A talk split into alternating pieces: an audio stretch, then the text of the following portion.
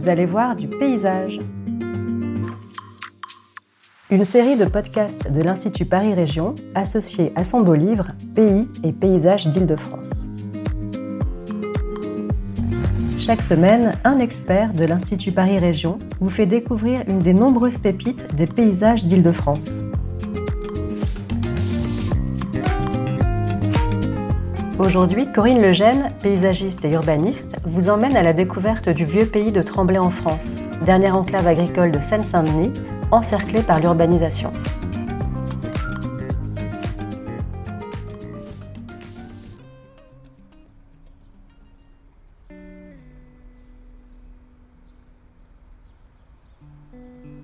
La particularité de ce village, c'est qu'il se trouve à la limite est du département de Seine-Saint-Denis département qui pourtant est très urbain.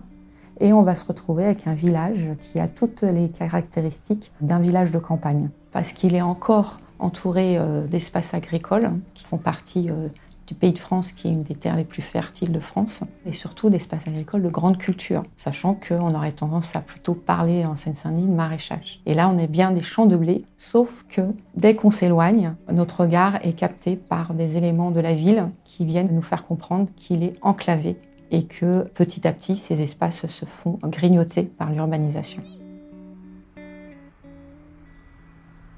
L'arrivée la plus intéressante pour découvrir la silhouette du vieux pays de Tremblay en France se fait euh, en arrivant de Villepinte par une route qui est bordée d'un double alignement de tilleuls. On n'est plus du tout dans le registre de la ville puisqu'il n'y a plus de trottoir. On a des bandes avec euh, de l'herbe et puis juste après, notre regard a accès à ces grands espaces agricoles.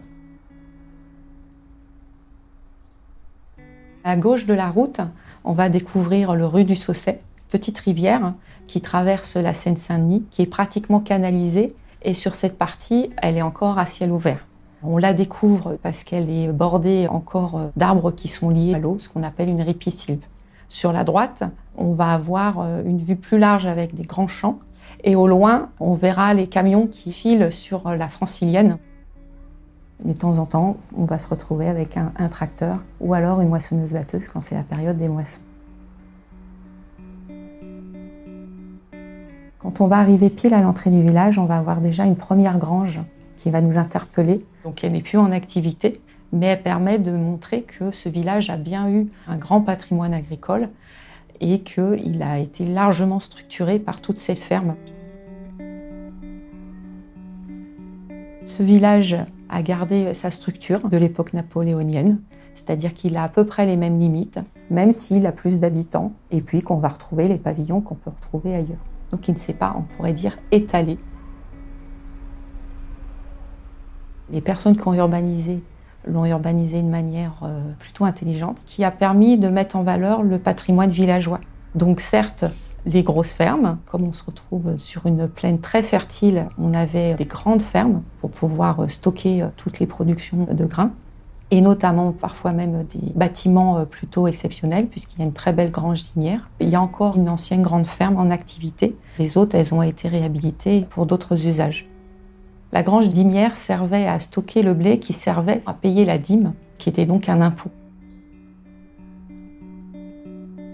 Il est encore très intéressant de pouvoir s'y promener, de découvrir des rues pavées, des petites places de village avec euh, des aliments taillés. On a l'impression d'être à la campagne alors qu'on est finalement à 500 mètres des pistes de l'aéroport Charles de Gaulle. Avec par contre un village qui reste quand même vivant puisque euh, euh, la commune a continué à investir des bâtiments. Il y a même des restaurants, des espaces de promenade. Un grand domaine s'appelle le Château Bleu qui a été réaménagé pour avoir un grand centre équestre et un grand parc.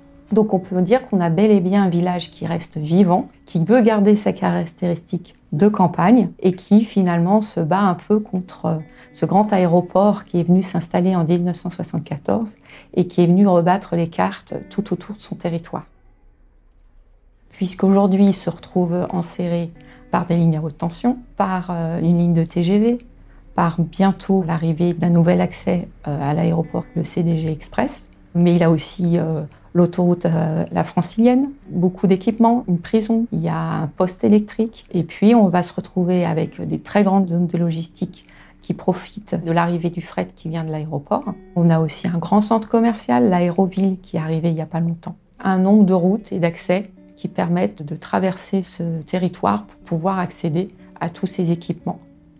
Et puis, on a toujours cette poche agricole qui reste, qui est protégée par euh, la région Île-de-France par le biais de l'Agence des espaces verts. Ça permet de se dire qu'une partie restera, mais d'autres espaces restent encore en suspens.